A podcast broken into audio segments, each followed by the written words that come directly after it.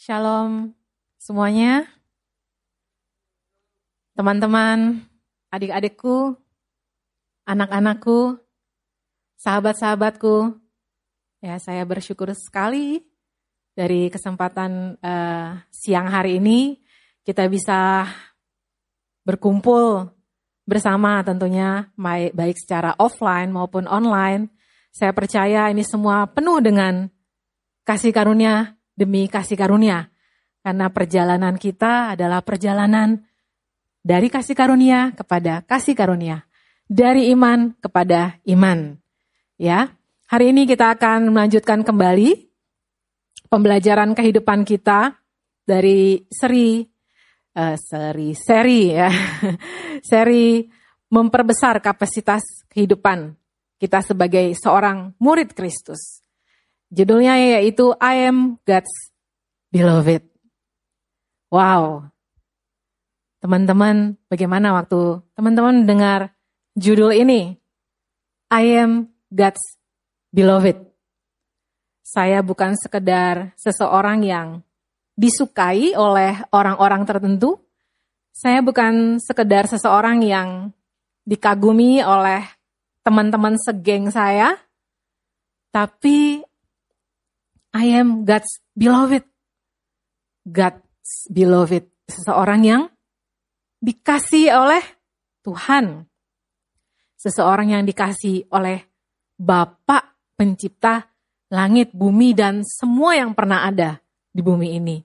Saya dikasihi oleh seseorang yang menciptakan saya, yang menginisiasi keberadaan saya di dunia ini. Ya teman-teman, kalau di beberapa waktu yang lalu saya pernah sharing bagaimana lagi waktu lagi gosok gigi, waktu lagi mandi di kamar mandi atau lagi berkaca, yang teman-teman lihat apakah kamu menyadari bahwa wow, I am God's beloved. Ya, saya adalah seorang yang dikasihi oleh Bapa. Nah, teman-teman, kita mau melanjutkan kembali bagaimana dikasihi oleh Bapa ini sangat personal sekali, teman-teman. Tidak bisa dititip. Nah, nanti deh titip ama yang itu loh, itu kayaknya yang sangat dikasihi itu dikit-dikit dia mendapatkan kasih karunia. Dikit-dikit dia mendapatkan favor. Udah titip dia aja doanya, bisa langsung jalan tol. Dia yang sangat diokein tuh kayaknya apa-apa uh, atasan minta dia, apa-apa bos minta dia, apa-apa uh, dosen atau guru minta dia.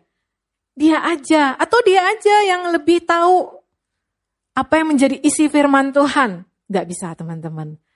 I am God's beloved. Judul ini saya berdoa supaya menjadi judul yang sangat personal buat setiap kita untuk benar-benar menyadari how we are loved by a perfect God, by a big God, by a lovely God. That's why teman-teman jangan wonder, jangan heran kalau ada yang berbicara, eh kok kamu tambah lovely sih? Gitu. Yeah, because my dad is a very lovely dad. Yeah, Because I'm loved by a lovely dad. Ya teman-teman, engkau akan melihat waktu engkau terus menerus menyadari that I am God's beloved, apa pun yang kau akan hadapi ke depan, perjalananmu akan menjadi perjalanan yang semakin ringan. Bukan perjalanan yang membebani hidupmu, bukan perjalanan yang membuat mukamu ketekuk seperti kardus dilipat-lipat ya, ditekuk-tekuk. Enggak teman-teman. Tapi perjalanan ini penuh dengan kehidupan, kekayaan kehidupan Kristus. Nah hari ini teman-teman kita juga mau belajar kembali dari kisah seseorang yang he is one of God's beloved. Sama seperti kita, dia sangat dikasihi. Dia sangat dikasih, tapi di dalam perjalanan dia di awal, dia banyak tidak sadar bagaimana dia dikasihi. Dia banyak membuktikan, melakukan untuk seseorang yang dikasihi. Dia tidak menyadari bahwa dia dikasihi oleh seseorang. Tapi dia mau cepat-cepat untuk menyatakan bahwa dia mengasihi seseorang. Nah, kita mau belajar dari kisah Petrus, teman-teman. Tentunya kisah Petrus ini tidak asing lagi kalau di tahun-tahun yang lalu kita pernah mempelajari tentang perjumpaan demi perjumpaan yang Petrus alami bersama Yesus. Dan hari ini saya akan recall sedikit teman-teman yang menjadi perjumpaan Petrus, pengalaman Petrus, kehidupan Petrus dengan Yesus. Dan tentunya waktu kisah Petrus ini dipaparkan, pastinya ada teman-teman yang mempersonalkan kisah ini. Ah, kayaknya Petrus nih kayak aku nih, dulu. Aku tuh dulu kayak Petrus, menggebu-gebu sekali. Oh, Petrus itu kayaknya aku yang sekarang. Oh, Petrus itu kayaknya sebegitunya ya, kok aku gak kayak Petrus ya? Nah teman-teman nanti sambil firman ini di-sharingkan teman-teman bisa mempersonalkan kisah seorang Petrus itu. Ya kita mau merecall bahwa Petrus mengalami perjumpaan awal di mana teman-teman? Di Danau Genezaret. Bagaimana waktu itu dia sangat merasa gagal secara keuangan, secara pendapatan, secara penghasilan, Kayaknya dia tidak mendapatkan apa-apa setelah semalam-malaman dia dan teman-temannya. Ngapain teman-teman? Menangkap ikan waktu itu di Danau Genezaret. Apa yang terjadi waktu mereka dalam keadaan gagal dan mau beres-beres untuk pulang ke rumah? Ya mereka bertemu dengan Yesus dan kemudian Yesus bilang lemparkanlah jalamu ya ke sebelah kanan dan mereka melemparkan dan apa yang terjadi teman-teman? Mereka mengalami mujizat yang luar biasa mereka mendapatkan ikan dua perahu penuh sampai jalannya ya hampir koyak teman-teman. Nah, apa yang terjadi teman-teman itu adalah perjumpaan awal Petrus yang waktu itu masih Simon ya dengan Yesus dan kemudian di situlah Yesus memanggil Petrus untuk Petrus ikutlah aku. Nah ternyata waktu mengikut Yesus banyak sekali sebenarnya yang Petrus bisa alami teman-teman bisa lihat di uh, empat kitab yang ada ya, di dalam empat kitab Injil yang ada. Dan hari ini secara sekilas aja saya merecall bagaimana setelah itu juga Petrus mengalami dia bersama teman-temannya sedang ada di dalam perahu, ada ombak yang begitu kencang sekali ya, ada angin badai dan mereka ketakutan sekali. Dan kemudian mereka apa melihat ada Yesus berjalan di atas air. Nah, waktu mereka melihat Yesus berjalan di, di atas air, ternyata Petrus ini mempersonalkan bahwa wow, Yesus berjalan di atas air. Tuhan, aku mau juga dong berjalan di atas air. Dan kemudian apa yang terjadi teman-teman? Petrus pun berjalan di atas air, bukan berjalan di atas pasir atau di atas ya tanah yang rata.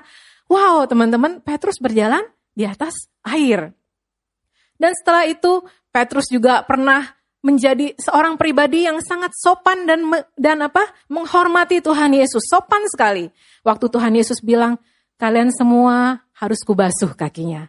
Tapi karena begitu sopannya Petrus, dia bilang, oh jangan Tuhan, aku uh, engkau tidak layak membasuh kakiku gitu. Jangan-jangan Tuhan, biar aku saja ya kira-kira seperti itu. Tapi apa yang terjadi? Tuhan Yesus bilang, kalau engkau tidak mengizinkan aku untuk membasuh kakimu, engkau tidak akan mendapat bagian. Tapi begitu mendengar kata bagian, ya ternyata itu ada yang tersembunyi di dalam hatinya Petrus. Aku mau juga kalau ngomong-ngomong tentang bagian. Dan akhirnya Petrus dengan exciting sekali, ya bilang, Tuhan jangan tanggung-tanggung Tuhan. Jangan cuma kaki, satu badan semua Tuhan mandiin ya, Tuhan sirmin. Tapi teman-teman, ada lagi kisah Petrus yang lainnya. Petrus adalah seorang yang begitu dedicated, begitu berani membela kebenaran. Sampai dia bilang sama Tuhan Yesus, Tuhan, kalau semua orang meninggalkan engkau, semua orang tergoncang imannya, sekali-kali aku tidak akan meninggalkan engkau. Wow, teman-teman itu dedicated sekali teman-teman. Ya itu dia sangat loyal sekali. Dan apa yang terjadi teman-teman itu adalah janjinya Petrus. Ya mungkin ada di tempat ini engkau sangat kagum dengan pemuridmu sampai engkau bilang wahai pemuridku yang sangat kukasihi. Ke mana pun engkau akan pergi, aku akan ikut pergi. Ke mana pun engkau akan hangout, aku akan ikut hangout. Apa pun yang engkau akan hadapi, aku ada bersama-sama dengan engkau. Aku adalah orang yang paling setia, wahai pemuridku. Nah teman-teman, bahkan saya percaya kualitas Petrus lebih daripada itu. Ya, dan apa yang terjadi teman-teman waktu Tuhan Yesus ada di Bukit Transfigurasi, ketemu dengan siapa? Elia dan Musa, Petrus ada di situ. Petrus adalah menjadi saksi hidup menyaksikan betapa kemuliaan Tuhan. Petrus juga ada. Dan banyak sekali sebenarnya keberadaan Petrus untuk menyaksikan betapa hebat, betapa ajaib, betapa luar biasa sang kasih karunia ini. Nah, kita mau lihat teman-teman, Apa yang terjadi selanjutnya? Waktu Tuhan Yesus berdoa di Taman Getsemani, ya, malam sebelum dia ditangkap, Yesus berdoa, Yesus juga mengajak Petrus. Tapi ternyata teman-teman, waktu Petrus diajak berdoa, ternyata Petrus punya simpenan teman-teman. Apa itu simpenannya? Dia nggak simpan handphonenya ya di kantongnya karena waktu itu belum ada handphone. Dia punya pedang. Ya, ternyata dia mau membela Yesus habis-habisan. Apa pun yang dia punya, kalau dia punya pedang, dia bawa pedang itu. Nah, kita mau sama-sama lihat firman Tuhan di Yohanes 18 ayat 8 sampai 11.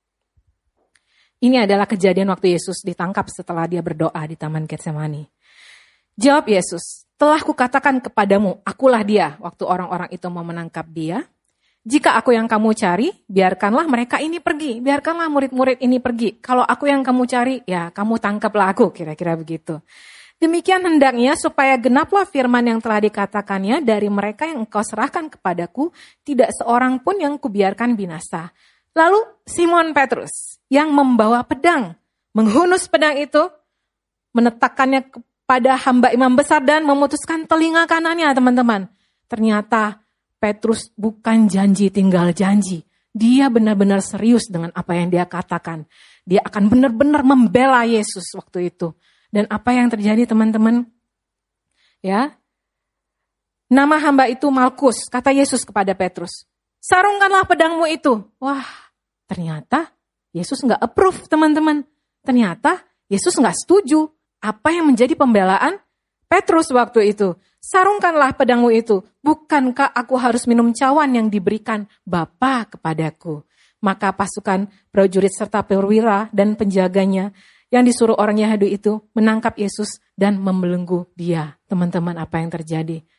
Petrus dengan segala keberaniannya Ya, dia dengan tidak segan-segan teman-teman dia memotong telinga kanan pasukan itu, Pak Malkus itu, dan apa yang terjadi? Yesus nggak approve. Kaget. Ya, Petrus pasti kaget. Hah? Oh, sorry, sorry, what? Ya, dia pasti gelagapan. Aku pikir aku sudah melakukan yang terbaik. Aku pikir ini udah semua yang aku punya. Aku pikir aku udah menyerahkan hidupku. Aku pikir aku sudah mengorbankan nyawaku bahkan untuk membela Yesus. Tapi Yesus nggak approve. Yesus nggak approve. Dan bukan cuma nggak approve teman-teman. Yesus mengambil telinganya kembali ditempelkan kepada telinga kanannya. Ya. Repot juga kalau telinganya ditaruh di lutut kan. Enggak ya. Nah, Yesus waktu itu ngerti banget apa yang dia harus lakukan.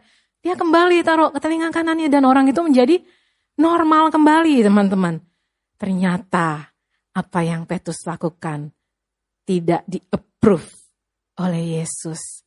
Ternyata selama ini apa yang menjadi apa kerinduan ya kepentingan Petrus, apa yang dia mau lakukan tidak inline dengan apa yang menjadi rencana Bapak. Dan kemudian Petrus pergi teman-teman meninggalkan. Dan apa yang terjadi waktu keesokan harinya, waktu Tuhan Yesus masih ditangkap, ya terjadilah ada orang-orang yang bilang, oh ini pengikutnya Yesus itu loh, ini pengikutnya. Tapi apa yang terjadi teman-teman?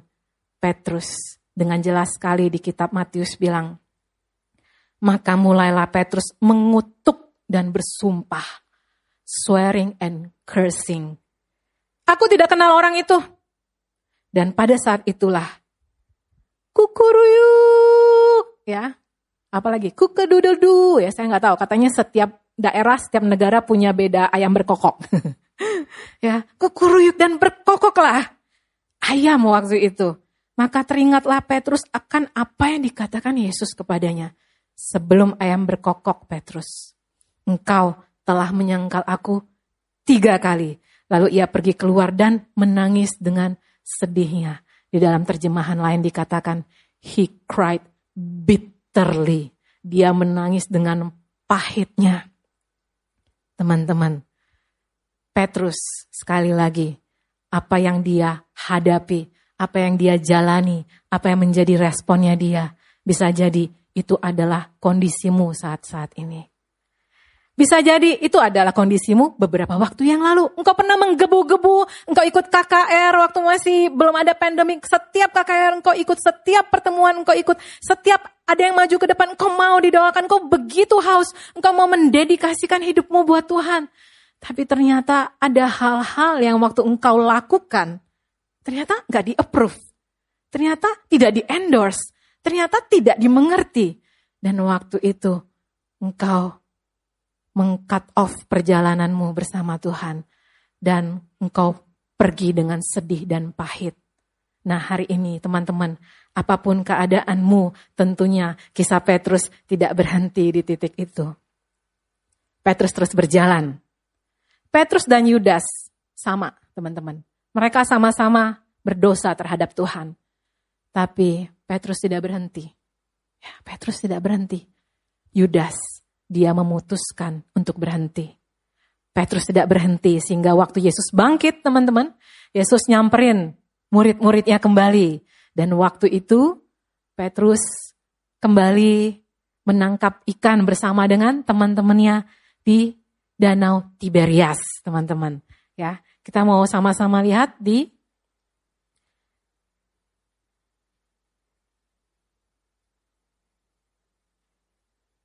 Yohanes 21 ayat 15 sampai 17. Ya. Ini adalah pembicaraan Petrus dengan Yesus. Bagaimana di Danau Tiberias itu mereka coba juga meman, apa memancing ya, menangkap ikan, menjala ikan semalam-malaman, tapi mereka tidak mendapatkan. Kemudian dari daratan ya Yesus tanya, "Adakah ikan yang kau dapat?" Kemudian mereka menjawab, "Tidak ada, Tuhan." Lemparkanlah jalamu ke kanan. Dan setelah itu teman-teman apa yang terjadi? Murid yang dikasih Yesus yaitu Yohanes, dia aware bahwa itu adalah Tuhan teman-teman. Ya waktu dia bilang sama Petrus dan teman-temannya itu adalah Tuhan. Apa yang terjadi teman-teman? Petrus yang tadinya dia nekat ya, karena mungkin panas waktu itu, dia langsung memakai bajunya dan kemudian nyemplung di air. Saya berpikir juga sih teman-teman, karena udah nyemplung di air ya, ngapain pakai baju ya? Maksudnya kan uh, toh nyemplung dan basah gitu. Tapi waktu saya merenungkan ayat ini, saya menjadi personal. Waktu dia memakai kembali bajunya, saya mempersonalkan bahwa Petrus menemukan bahwa dia sudah ada di dalam covering. Ya, dia di cover hidupnya dan dia mau berjalan di dalam covering itu. Dan kemudian dia ya berenang dan kemudian sama-sama juga sih sepertinya sampai yang kurang lebih gitu. Tapi dia excited sekali untuk nyamperin Tuhan Yesus. Dan apa yang terjadi teman-teman waktu itu? Mereka dapat berapa ratus ikan? Dihitung ikan yang besar-besar 153 ikan. Ya, dan yang artinya adalah I am God. Ya, itu adalah Tuhan yang memperhatikan. Akulah Tuhan yang besar. Nah, waktu itu teman-teman, Yesus sebelum ikannya dibawa ke Yesus, ternyata Yesus sudah membuat fish fillet burger, teman-teman. Ya, ada ikan dan kemudian ada roti. Ya, fish burger dan waktu mereka datang mereka makan dan setelah makan Yesus nggak langsung menghakimi Petrus dan memang Yesus tidak menghakimi Petrus. Dia ngajak Petrus ngobrol. Ya, Yesus tanya kepada Petrus, ya, Pet Pet gitu. E, kamu tuh kemarin hebat banget loh, kamu ngebelain banget.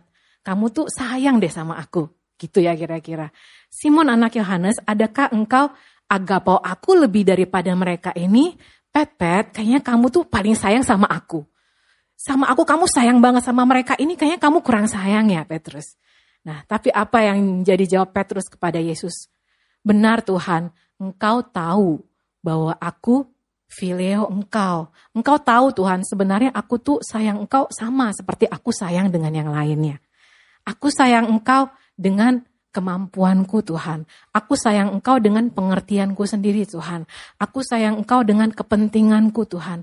Aku sayang Engkau karena kita cocok Tuhan. Aku sayang Engkau karena aku banyak bersama-sama dengan Engkau dan aku mendapatkan keuntungan dari Engkau Tuhan. Aku filio Engkau Tuhan. Tapi kata Yesus kepadanya, gembalakanlah domba-dombaku. Ya, gembalakanlah anak domba-dombaku. Feed my lamb.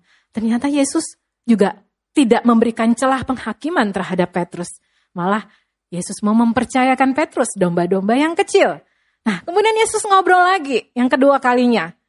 Simon anak Yohanes, apakah engkau agapau aku? Simon anak Yohanes, pengorbananmu yang kau berikan kepada aku itu luar biasa sekali Simon anak Yohanes. Ya, jawab Petrus kepadanya, benar Tuhan, engkau tahu bahwa aku tuh cuma fileo sama engkau Tuhan. Nah Yesus juga tidak menghakimi teman-teman. Yesus tambahin lagi apa yang dipercayakan kepada Petrus. Oh Petrus, gembalakanlah tidak hanya anak-anak domba, tapi juga mama-mama domba, papa-papa domba, ya koko-koko domba, domba-domba yang gede-gede juga. Ya, piara juga Petrus. Dan yang ketiga kalinya, Yesus bertanya kepadanya, ya, apakah engkau Filio aku, Petrus, apakah engkau sayang sama aku seperti engkau sayang sama dengan mereka ini? Ya engkau sayang aku karena kita seru kan Petrus. Engkau sayang sama aku karena ke mana-mana kita sering bareng kan Petrus. Engkau sayang sama aku karena uh, aku melakukan mujizat kan Petrus. Engkau sayang sama aku karena engkau punya kepentingan kan Petrus. Dan ia berkata kepadanya Tuhan, engkau tahu segala sesuatu. Engkau Edo, Edo itu mengetahui dengan sempurna sampai melihat. Ya engkau tahu, engkau melihat segala sesuatu dengan sempurnanya Tuhan. Engkau tahu bahwa aku filio engkau. Aku mengasihi engkau ya seperti saudara-saudaraku yang lainnya. Aku mengasihi engkau karena aku punya kepentingan. Aku mengasihi engkau karena uh, cocok-cocokan aja. Aku mengasihi engkau karena banyak hal-hal yang lahiriah yang aku temui bersama-sama dengan engkau. Dan Yesus menambahkan lagi teman-teman, gembalakanlah domba-dombaku, feed my sheep. Teman-teman, kita mau sama-sama belajar dari kehidupan Simon Petrus ini. Mengapa filio saja tidak cukup? Simon Petrus adalah seseorang yang bergaul dengan sang kasih karunia. Simon Petrus adalah orang yang makan bersama dengan sang kasih karunia. Simon Petrus adalah orang yang tidur bersama dengan sang kasih karunia. Simon Petrus adalah orang yang ngobrol face to face. Ya, bersama-sama dengan sang kasih karunia.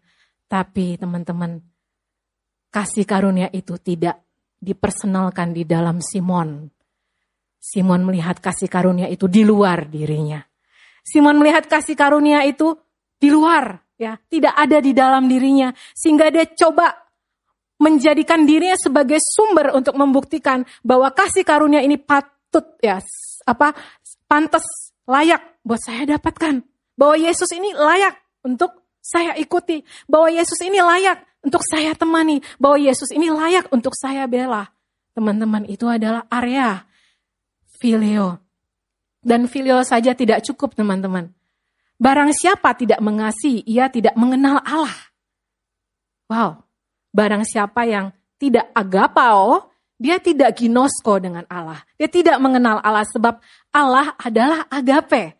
Allah adalah kasih. Dalam hal inilah kasih Allah dinyatakan di tengah-tengah kita, yaitu bahwa Allah telah mengutus anaknya yang tunggal ke dalam dunia supaya kita hidup olehnya. Inilah agape itu. Bukan kita yang telah mengasihi Bukan kita yang telah agapau Allah, tetapi Allah yang telah mengasihi. Allah yang telah agapau kita dan yang telah mengutus anaknya sebagai pendamaian bagi dosa-dosa saya. Teman-teman, fileo saja tidak cukup. Karena di dalam filio kita sangat dibatasi mengenal Allah yang benar dengan benar. Di dalam filio kita sangat dibatasi dengan hal-hal yang lahiria. Di dalam filio kita dibatasi dengan perasaan-perasaan saya. Di dalam filio kita dibatasi dengan pikiran-pikiran kita yang sudah korup dengan dunia ini. Filio saja tidak cukup. Karena filio akan membuat kita membuktikan bahwa saya yang mengasihi. Tapi di dalam agapao saya menyadari bahwa saya dikasih terlebih dulu sehingga saya mengasihi. I am God's beloved so that I can love everybody. I can love my mother. I can love my father. Ya, I can love my brethren. Ya, saya bisa mengasihi saudara-saudara saya. Karena apa? Karena saya dikasih lebih dulu.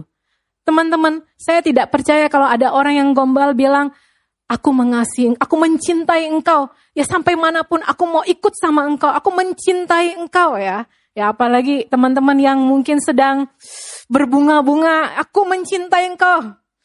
setengah mati, jangan setengah mati teman-teman ya. Nanti apa-apa jadi setengah mati. Aku mencintai engkau.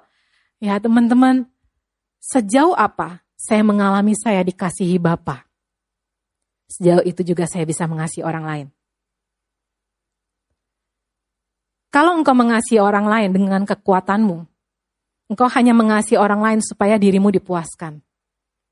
Karena standarnya adalah saya, kasih saya, cinta saya, interest saya, bahkan nafsu saya teman-teman. Tapi waktu saya menyadari bahwa saya, I'm the beloved. I'm God's beloved. Sejauh apa saya dikasihi Bapa, sejauh itu juga saya bisa dimampukan untuk mengasihi orang lain. Mengasihi orang lain yang cocok sama dengan mengasihi orang lain yang tidak cocok. Mengasihi orang lain yang menyenangkan sama dengan mengasihi orang lain yang tidak menyenangkan. Mengasihi orang lain yang seru sama dengan mengasihi orang lain yang tidak seru. Karena standarnya bukan fileo. Karena standarnya bukan keinginan saya, bukan perasaan saya, bukan pemikiran saya. Tapi standarnya adalah sejauh apa saya mengalami saya dikasihi oleh Bapa. Sehingga apa teman-teman? Sehingga 1 Korintus 13 ayat 3 bilang seperti ini, dan sekalipun aku membagi-bagikan segala sesuatu yang ada padaku, bahkan menyerahkan tubuhku untuk dibakar, tetapi jika aku tidak mempunyai agape, sedikit pun tidak ada faedahnya bagiku. Mungkin berfaedah buat orang lain teman-teman. ya. Waktu saya memberikan uh, tablet ini kepada Kak Nadia, ya ini mungkin bisa berfaedah buat Kak Nadia. ya. Saya bilang saya sayang banget sama kamu Nadia. Ya, kamu kan gak punya tablet Nadia. Saya berikan ya tablet ini kepadamu. Tapi saya memberikan kepada dia supaya saya dihargai. Saya memberikan kepada dia supaya saya didengar. Saya memberikan kepada dia bukan karena kasih. Saya memberikan kepada dia karena dia menguntungkan saya. Saya memberikan kepada dia karena dia mau mendengarkan saya. Saya memberikan kepada dia karena dia membela saya. Saya memberikan kepada dia karena dia adalah orang yang mau ngikutin apa kata saya. Tapi bukan karena kasih teman-teman. Waktu saya sudah memberikan tablet ini dan kemudian Nadia tidak mau mengikuti apa kata saya, saya akan kecewa. Waktu saya memberikan banyak hal kepada seseorang dan seseorang itu tidak mau mendengarkan saya, saya akan kecewa. Karena batasnya adalah hanya diri saya, filio, sehingga tidak ada faedahnya buat saya. Bahkan itu akan membuat saya kecewa, pahit, dan kemudian kabur meninggalkan. Filio akan berhenti dan mengalami kegagalan saat kapan teman-teman? Saat tidak ada pembelaan. Petrus berpikir, waktu aku membela Yesus harusnya, ya kan kita suka template dengan kata harusnya ya, harusnya itu menjadi Taurat buat banyak orang teman-teman. Harusnya, harusnya kan dia membela aku, harusnya dia mengerti aku, harusnya dia berdiri dong ada di sini, harusnya dia temenin aku dong. Harusnya, harusnya, harusnya. Banyak sekali tuntutnya, tuntutan harusnya teman-teman. Dan waktu itu semua tidak terjadi. Ya, Filio akan berhenti dan mengalami kegagalan. Kita tidak mau mengasihi lagi. Kita tidak mau peduli lagi. Kita tidak mau caring lagi. Kita tidak mau mendoakan lagi. Kita tidak mau berkorban lagi. Dan kemudian apa teman-teman? Filio akan berhenti waktu tidak ada approval Waktu apa yang Petrus lakukan itu tidak di-approve sama Yesus. Dia tersinggung teman-teman. Mungkin dia tersinggung. Waktu apa yang kau lakukan, apa yang kau pilih di dalam kehidupanmu, pilih kerja, ya, pilih pasangan, pilih apa lagi, pilih mobil, pilih handphone. Mungkin ada arahan yang bilang tidak approve. Dan kau tersinggung. Dan kau bilang, apa ini hidup diatur-atur? Ini kan uang-uang gue. Nah, ternyata Waktu itu engkau berjanji untuk terus mengikuti kakak pemuridmu sampai akhir hayatmu. Ternyata itu janji tinggal janji teman-teman. Baru tidak disetujui dikit, ya engkau udah langsung membatalkan janjimu. Makanya kita hidup jangan karena janji-janji kita teman-teman. Ada anak-anak Tuhan yang bilang, pokoknya kak 2021 aku berjanji. 2021 aku berjanji aku akan berubah. Aku akan menjadi anak yang lebih mengasihi Tuhan. 2021 sudah mau selesai teman-teman. Ternyata janjimu tidak kuat. Oleh sebab itu teman-teman pegang janji Tuhan. Kalau engkau mau berubah, jangan pegang janjimu, apalagi janji orang lain. Kalau engkau mau berubah, pegang janji Tuhan. Tuhan berjanji apa sama hidupmu. Tuhan katakan apa dengan hidupmu. Pegang itu sehingga apa pun yang engkau lakukan bisa salah. Bisa salah teman-teman. Tapi waktu engkau hidup di dalam janji Tuhan, engkau akan mendapatkan, mengalami approval demi approval. Karena kehidupanmu inline dengan agapau, inline dengan kasihnya Tuhan. Apalagi teman-teman, Filio akan berhenti dan merasa gagal waktu tidak diberikan ruang dan waktu untuk berekspresi. Ya. Kak, aku tuh aman dengan aku loncat-loncat di tempat ini sesuka aku waktu komsel. Aku tuh aman sama semua teman-teman komsel di sini. Gak apa-apa dong kak, aku loncat-loncat waktu komsel. Ya, karena kan aku aman. Teman-temanku, wahai adik-adikku, anak-anakku yang kukasihi. Engkau pasti bertumbuh dewasa. Dan waktu engkau bertumbuh dewasa, rasa amanmu bukan lagi rasa aman yang kanak-kanak. Teman-teman, rasa amanmu bukan lagi rasa aman yang palsu, tapi engkau dibawa untuk mengalami rasa aman yang sesungguhnya yang ada di dalammu karena firman, aman dan amin saudara-saudaraku. Waktu tidak lagi diberikan ruang dan waktu untuk berekspresi. Ya nggak apa-apa. Ya, nggak apa-apa, nggak usah dibatalkan kasihnya. Terus aja berjalan. Dan kadang-kadang kadang-kadang kita membatasi ekspresi kita dengan hobi kita. Ngeri ya teman-teman. Gue tuh suka gambar. Jadi gue tuh harus berekspresi dengan gambar.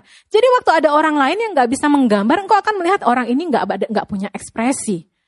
Ya standarnya, Tauratnya adalah hobimu. Ya, aku ini suka main badminton. Ya, ekspresiku bisa kalau main badminton tuh aku bisa heboh gitu ya. Aku bisa ceria sekali kak kalau berekspresi main badminton. Tapi waktu aku di komsel dengar firman, uh, ya udah aku nggak ada ekspresi sangat dibatasi teman-teman dengan ekspresi dan ekspresi itu. Dan waktu engkau dibawa untuk lebih maju lagi, engkau dibawa untuk lebih dewasa lagi, engkau dibawa lebih bertumbuh lagi, filio berhenti. Engkau mengalami, engkau merasa gagal.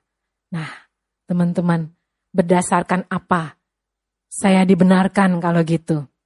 Karena banyak anak-anak Tuhan yang saya temukan dari waktu saya muda, want to do everything for God. Ya, untuk Tuhan. Saya mau melakukan segala sesuatu untuk Tuhan, segala kemuliaan untuk Tuhan. Benar, teman-teman. Tapi banyak orang membypass that we have to do everything from God. Kita mau cepet-cepet doing everything for God. Tapi kita nggak mau start everything from God. Don't forget that He is the source. Dia adalah sumber. Waktu engkau mau melakukan segala sesuatunya buat Tuhan, saya butuh untuk tidak membypass, saya butuh untuk tidak men-skip bahwa yang saya butuh alami adalah from God. Kasihnya Bapak. Sehingga waktu saya mengalami kasih dari Tuhan, saya dimampukan untuk melakukan semuanya buat Tuhan. Berdasarkan apa saya dibenarkan? Galatia 3 ayat 11. Dan bahwa tidak ada orang yang dibenarkan di hadapan Allah karena melakukan hukum Taurat. Adalah jelas karena orang yang benar akan hidup oleh iman. Orang yang dituntut akan hidup dengan harusnya. Harusnya checklistnya 10 akan dan. Kalau enggak dan 10, wah aku adalah orang yang paling gagal di dunia ini dan aku deserve untuk dihukum. Dan kalau nggak ada yang menghukum aku, aku yang akan menghukum diriku sendiri. Checklist, harusnya. Teman-teman, jangan buat ribet hidupmu sendiri. Remove that checklist. Remove, cut off checklist itu. Cut off pengaruh kata harusnya di dalam hidupmu. Tidak ada orang yang dibenarkan di hadapan Allah karena melakukan hukum Taurat. Taurat itu jelas sekali. Teman-teman mau tawar 10%, 5%, 2%, 0,01%, tidak ada. Nol. Tidak ada, teman-teman. Karena apa? Orang benar akan hidup oleh oleh apa? Oleh apa? Iman, bukan oleh harusnya, bukan oleh penyesalan, bukan oleh perasaan, bukan oleh pemikiranmu apalagi sudah korup dengan dunia ini. Bukan, sayang, bukan. Dan Galatia 5 ayat 4 bilang seperti ini. Kamu lepas dari Kristus jikalau kamu mengharapkan kebenaran oleh hukum Taurat. Begitu kita mengharapkan dibenarkan oleh hukum Taurat, oleh benar atau salah,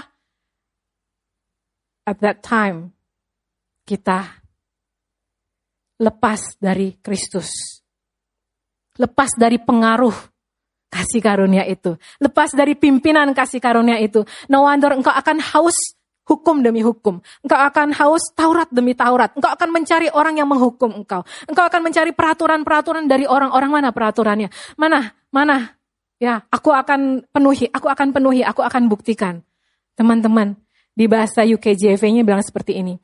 Christ is become of no effect unto you, whosoever of you are justified by the law, all of you are fallen from grace. Ternyata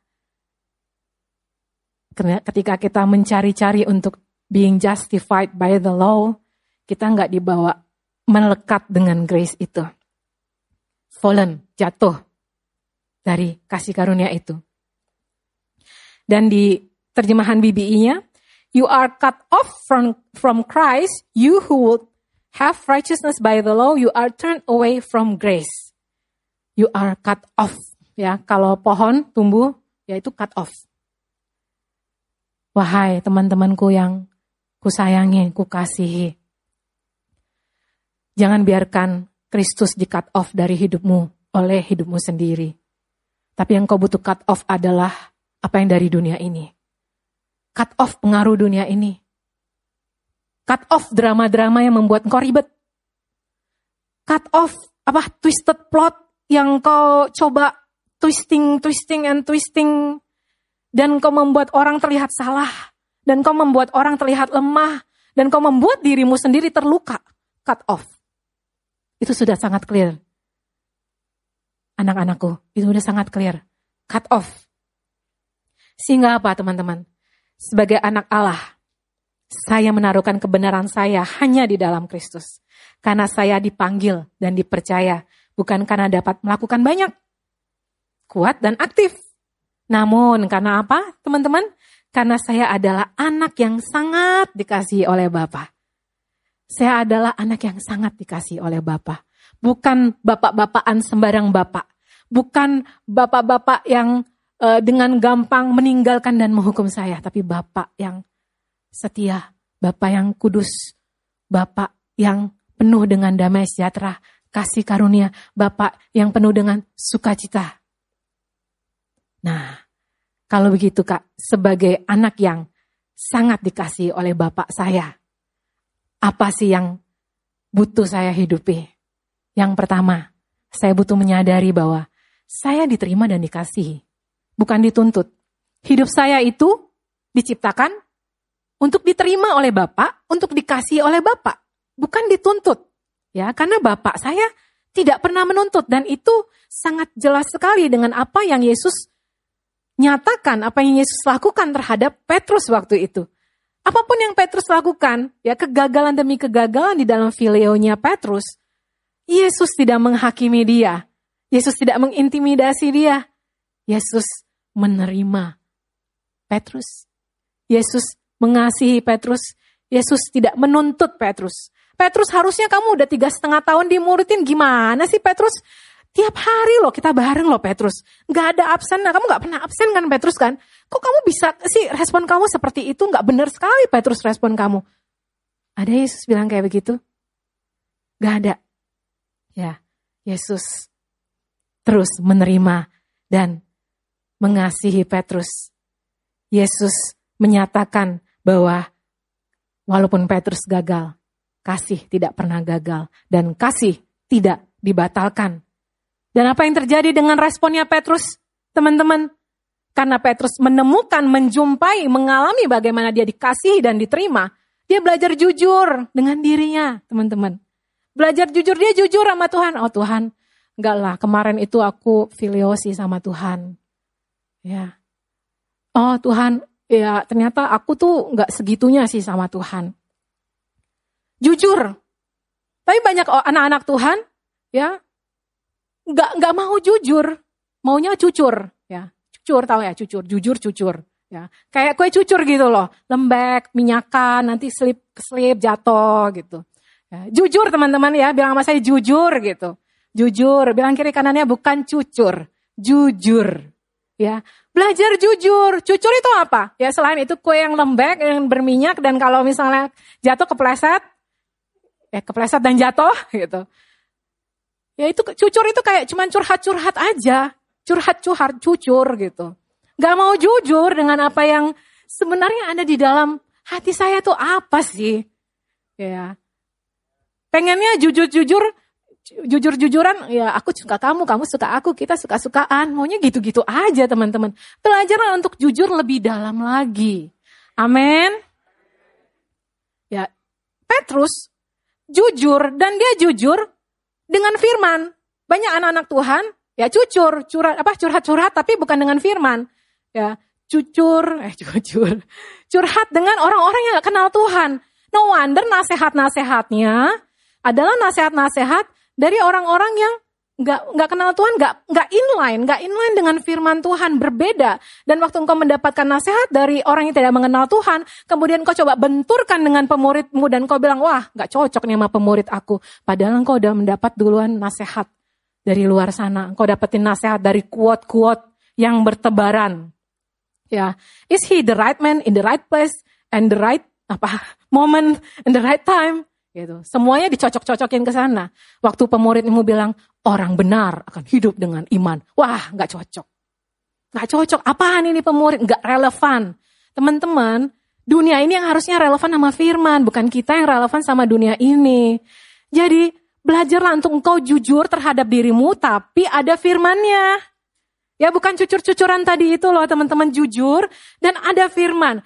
Petrus jujur bersama firman. Dia jujur bersama sang kasih karunia. Dia jujur bukan untuk menyatakan bahwa dia hebat, bahwa dia lebih bisa, atau dia lebih gagal, atau dia memagnify apa yang dia sudah pernah lakukan. Dia jujur bersama dengan firman. Dia jujur bersama dengan kasih karunia dan mengizinkan, mengizinkan kasih karunia itu mempenetrate perasaannya, pikirannya, memperluas kapasitasnya. Ternyata dia bisa mengembalakan anak-anak domba gembalakan domba-dombanya yang gede juga. Nah, teman-teman, Fileo bisa terlihat melakukan banyak, tapi tidak punya daya tahan. Ya, kue cucur itu bisa digoreng banyak teman-teman, tapi lembek gitu ya. Tapi waktu engkau mau belajar jujur bersama Firman, engkau akan melihat bahwa Firman itu yang akan membuat engkau punya daya tahan. Amin. Amin. Punya daya tahan di dalam Tuhan. Engkau akan menjadi seteguh Seteguh apa teman-teman? Gunung batu. Wow, seteguh gunung batu. Dan waktu ada badai datang, engkau akan semakin teguh. Karena engkau adalah seorang yang diterima dan dikasihi. Engkau bukan dituntut. Engkau bukan dituntut. Nah, yang kedua teman-teman. Sebagai anak yang sangat dikasih oleh Bapak saya, saya adalah seorang pribadi yang dipercayai. Bukan dipersalahkan, banyak orang hidupnya tidak bisa salah dan tidak mau salah. Kalau ada yang bilang saya salah, berarti saya dipersalahkan. Teman-teman, kadang-kadang koreksi itu bukan untuk mempersalahkan, tapi koreksi itu untuk membangun dan tetap dipercaya. Tapi banyak orang pengennya ekstrim kiri, ekstrim kanan. Benar atau salah? Oke, dia yang benar atau gue yang benar? Dia yang salah atau gue yang salah? Yang mana? Ya sehingga hidupnya penuh dengan Taurat, penuh dengan keribetan-keribetan. Kita mau lihat bagaimana Yesus untuk yang ketiga kalinya bilang kepada Simon, apakah engkau filio aku? Maka sedihlah hati Petrus karena Yesus berkata untuk ketiga kalinya, apakah engkau filio aku? Dan ia berkata kepadanya, Tuhan, engkau edo, engkau mengetahui segala sesuatu dengan sempurna. Engkau tahu bahwa aku filio engkau. Kata Yesus kepadanya, gembalakanlah domba-dombaku. Teman-teman, selain ketiga hal ini menggambarkan ada orang-orang, ada jiwa-jiwa yang dipercayai terhadap Petrus, ini juga menegaskan bahwa Bapak itu clear terhadap rencananya buat hidup Petrus. Petrus itu mau dipercayai, bukan buat disalah-salahkan. Ya, tapi banyak anak Tuhan nggak suka dengan firman yang jelas untuk menyatakan bahwa dirimu dipercayai. Sehingga apa? Sehingga engkau menanti-nanti kode-kode tertentu teman-teman. Ya, engkau melihat bahwa Tuhan itu kayaknya hmm, jelas nggak jelas, e, mau nggak mau, pengen nggak pengen, e, kayaknya ada trap deh di sini. Kayaknya ada perangkap deh dengan omongan Yesus. Kenapa nih Yesus nanya tiga kali? Kenapa nih Yesus yang pertama nanya seperti ini, kedua seperti ini, ketiga seperti ini? Kayaknya ini kode deh. Banyak anak-anak muda kuliahnya bukan di sistem informasi, kuliahnya bukan programming, tapi suka coding teman-teman. Mungkin kau salah jurusan. Jadi daripada suka coding, ya mending udahlah kalau kau salah jurusan, udah stop the coding. Agree? Amin? Udah jangan kode-kode jelas gitu loh. Jelas bahwa saya adalah pribadi yang dipercaya dan bukan dipersalahkan. Sehingga saya tidak perlu kasih kode-kode apa pun dan mengharapkan kode-kode apa pun dari siapa pun. Amin teman-teman mau bertobat dari semua kode-kode ini? Ya, Dulu saya waktu belajar informatik kode 101111000 coba apa artinya? Ya, saya masih hitung dulu gitu kode ASCII-nya. Nah, teman-teman, lihatlah dirimu sebagai seorang yang dipercayai, bukan dipersalahkan. Kalau pemuridmu mengkoreksi engkau, ngasih tahu engkau, melihat bahwa dia sedang membangun hidupmu, clear, Bukan sedang kode, daripada kamu dikasih kode. Kayaknya kemarin ada yang salah deh. Kayaknya kemarin ada yang uh, responnya nggak oke deh. Siapa ya? Siapa ya eh, responnya nggak oke? Coba kalian siapa yang responnya nggak oke? Mau ngaku nggak? Nggak mau ngaku ya? Kemarin loh kayaknya ada yang uh, apa namanya sembunyi, nggak mau balas chat, cuma diri doang. Coba siapa ngaku? Teman-teman mau dikodein kayak gitu? Saya sih nggak mau ya. ya, saya hidupnya dipercaya bukan untuk dipersalahkan. Sehingga apa teman-teman, waktu saya mengalami ada kasih yang tidak tersembunyi, ada kasih yang tidak terkode-kode ini, saya juga mengalami kesembuhan di dalam kasih itu. Ya, sehingga saya tidak perlu sembunyi juga kalau saya ternyata salah. Teman-teman, ketahuilah di dalam hidupmu engkau akan akan akan akan akan salah lagi. Kita nggak bisa memastikan bahwa kita nggak akan pernah salah ke depannya besok, dua hari lagi, sebulan lagi, setahun lagi, dua tahun lagi. Aku menjamin aku tidak akan pernah salah. Nobody. Nggak ada. Nggak ada teman-teman. Engkau akan bisa berbuat salah. Engkau akan bisa gagal. Tapi kasih tidak pernah gagal.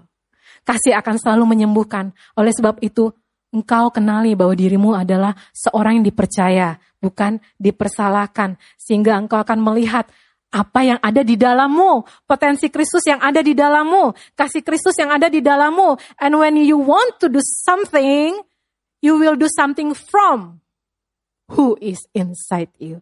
You will do something from what is inside you. Kasih karunia yang ada di dalam saya, Kristus yang ada di dalam saya.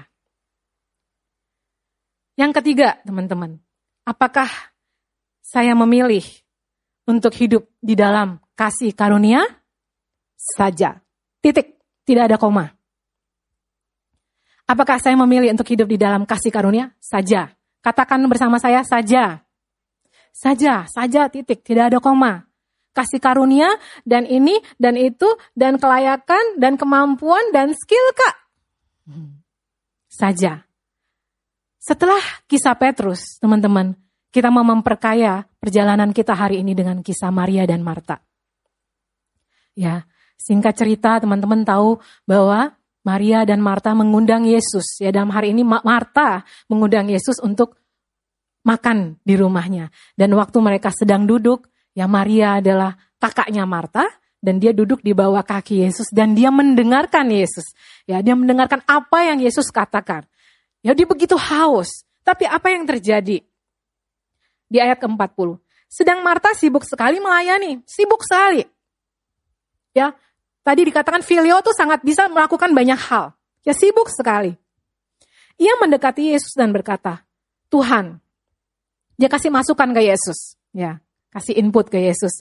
Tuhan, tidakkah engkau peduli bahwa saudaraku membiarkan aku melayani seorang diri? Suruhlah dia membantu aku. Ayat ke-41, tetapi Tuhan menjawab, Marta, Marta. Ya. Simon, Simon. Saya juga waktu saya melakukan hal yang tidak inline sama Tuhan Yesus, ya sama firman, saya membayangkan Tuhan bilang, payable, payable. Ya, saya personal sekali teman-teman dengan ayat ini. Marta, Marta, engkau khawatir dan menyusahkan diri dengan banyak perkara. Tetapi hanya satu saja yang perlu. Maria telah memilih bagian yang terbaik, yang tidak akan diambil daripadanya. Maria memilih untuk hidup di dalam kasih karunia saja. Dia memilih untuk hidup di dalam Yesus saja. Dia memilih bagian yang terbaik saja. Dia memilih untuk melihat bahwa Yesus sebagai sumber hidupnya saja. Yesus saja yang menjadi sumber hidup saya. Yesus saja yang paling penting. Yesus saja yang aku mau. Yesus saja yang menguatkan aku. Yesus saja yang meneguhkan aku. Sehingga apa? Teman-teman di sini Marta kita bisa melihat dia sibuk sekali melayani. Ya, kemudian dia bilang Yesus tuh nggak peduli. Sedangkan di firman Tuhan dikatakan cast all of your cares upon him because he cares for you. Tuhan itu Tuhan yang maha peduli. Teman-teman, kalau dia bisa memberi makan 5000 orang, masa dia di rumah mereka tidak bisa membuat mujizat dan memberi makan hanya beberapa orang saja. Tuhan itu adalah Tuhan yang peduli. Tapi ternyata Marta penuh dengan kebanggaan dirinya. Aku tuh selalu memberikan yang terbaik. Dan semua orang suka waktu aku memberikan yang terbaik. Aku memberikan makanan yang terbaik. Aku memberikan pelayanan yang terbaik. Tidak ada orang yang sebaik aku. Tidak ada orang yang sanggup memberikan yang terbaik seperti aku.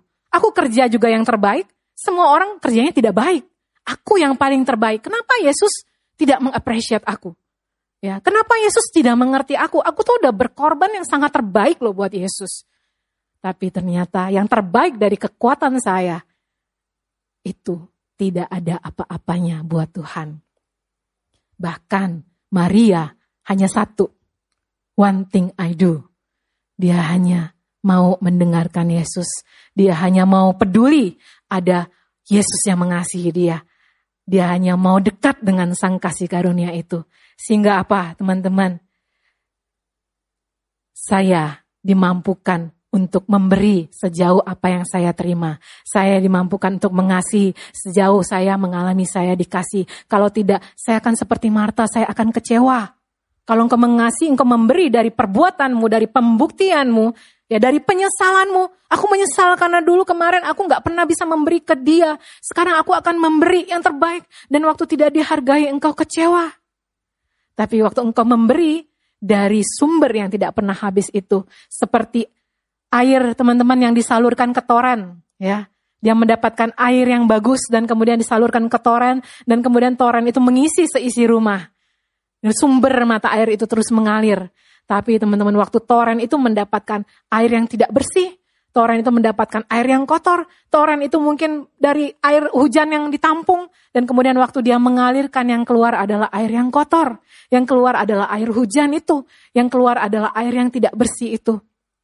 Tapi teman-teman, waktu saya memilih untuk hidup di dalam kasih karunia saja, no wonder dalam kehidupan saya, saya akan mengalami, setiap orang mengalami kasih karunia dari hidup saya. Karena kasih karunia itu bukan tentang apa yang di luar saya, tapi kasih karunia itu tentang siapa yang ada di dalam saya. Hari-hari ini anak-anak Tuhan, apa yang kau alami? Ingatlah Galatia 5 ayat 4 bilang seperti ini, kamu lepas dari Kristus, kamu cut off dari Kristus jika kamu mengharapkan kebenaran dari hukum Taurat, dari checklistmu, dari benar atau salahmu, dari penilaian orangmu, dari masa lalumu. Waktu engkau mengharapkan kebenaran dari itu semuanya, engkau lepas dari Kristus. Kamu hidup di luar kasih karunia. Ya, Christ is become of no effect unto you. Whosoever if you are of you are justified by the law all of you are fallen from grace. Dan hari ini teman-teman, saya berdiri di depan teman-teman dan saya mau meneruskan apa yang saya punya. Tetapi karena kasih karunia Allah, aku ada sebagaimana aku ada sekarang. Teman-teman melihat saya sekarang, apakah saya terlihat capek? Apakah saya terlihat penuh dengan masalah yang berat? Ya, apakah saya terlihat babak belur? Apakah saya terlihat kecewa? Apakah hidup keseharian saya, teman-teman bisa mampir ke rumah saya? Apakah saya terlihat kekurangan? Apakah saya terlihat seperti orang yang kurang kasih sayang, menantikan kasih dari banyak orang, belas kasihan dari banyak orang? Teman-teman, saya mengalami ayat ini, tetapi karena kasih karunia Allah, aku adalah sebagaimana aku ada sekarang dan kasih karunia yang dianugerahkannya kepadaku tidak sia-sia. Tidak sia-sia. Sebaliknya, aku telah bekerja lebih keras daripada mereka semua. Tetapi bukan aku. Waktu bangun lebih pagi, bukan aku. Waktu bekerja lebih giat, bukan aku. Waktu membalas chat lebih banyak, bukan aku. Waktu merenungkan firman, dengerin link khotbah lebih banyak, bukan aku. Ya, melainkan apa teman-teman? Melainkan kasih karunia Allah yang menyertai aku. Waktu performance baik, bukan aku. Waktu dipuji, bukan aku. Waktu dihargai, bukan aku. Waktu dijatuhkan juga bukan aku. Waktu tidak dimengerti juga bukan aku. Bukan aku yang mempunyai daya tahan yang sesungguhnya melainkan siapa? Wahai saudara-saudaraku, melainkan kasih karunia Allah yang menyertai aku. Mari kita mau sama-sama terakhir membaca statement ini. Teman-teman, ya. Tiga, dua, satu. Keteguhan saya sebagai seorang pribadi yang sangat dikasihi oleh Bapa bukan hanya memperbesar kapasitas kehidupan saya saja, bahkan membuat saya giat kuat dan rela untuk menyatakan kasih dan meneruskannya kepada bangsa-bangsa. Teman-teman, apakah engkau menyadari that you are God's beloved? Apakah segitu susahnya untuk meyakinkan engkau betapa engkau dikasihi oleh Bapak yang besar itu? Sebegitu susahnya kah untuk meyakinkan engkau betapa engkau dikasihi dan diterima terlepas semua kegagalan maupun keberhasilanmu. Apakah sebegitu susahnya kah untuk engkau menyadari in your daily life, whatever you have faced, whatever you have gone through, Bapak sekalipun tidak pernah meninggalkan engkau. Petrus, dia tidak berhenti. Walaupun secara lahiriah Yesus meninggalkan dunia ini dan naik ke sorga. Tetapi Petrus mengalami sang kasih karunia itu tidak lagi di luar dirinya. Sang kasih karunia itu ada di dalam dia. Dan apa yang terjadi? Teman-teman, seseorang yang pernah menyangkal Yesus tiga kali ini mengalami baptisan roh kudus yang pertama dan kemudian di loteng Yerusalem bersama dengan 120 orang lainnya. Mereka mengalami Tuhan. Dan kemudian gak lama Petrus berkhotbah dan 3000 orang. Orang yang pernah menyangkal Tuhan tiga kali ini dia tidak berhenti. 3000 orang lahir baru, percaya Yesus dan berjalan mengikuti Yesus. Teman-teman, don't cut off yourself from grace. Don't cut off yourself from Jesus. Mari kita mau sama-sama bangkit berdiri.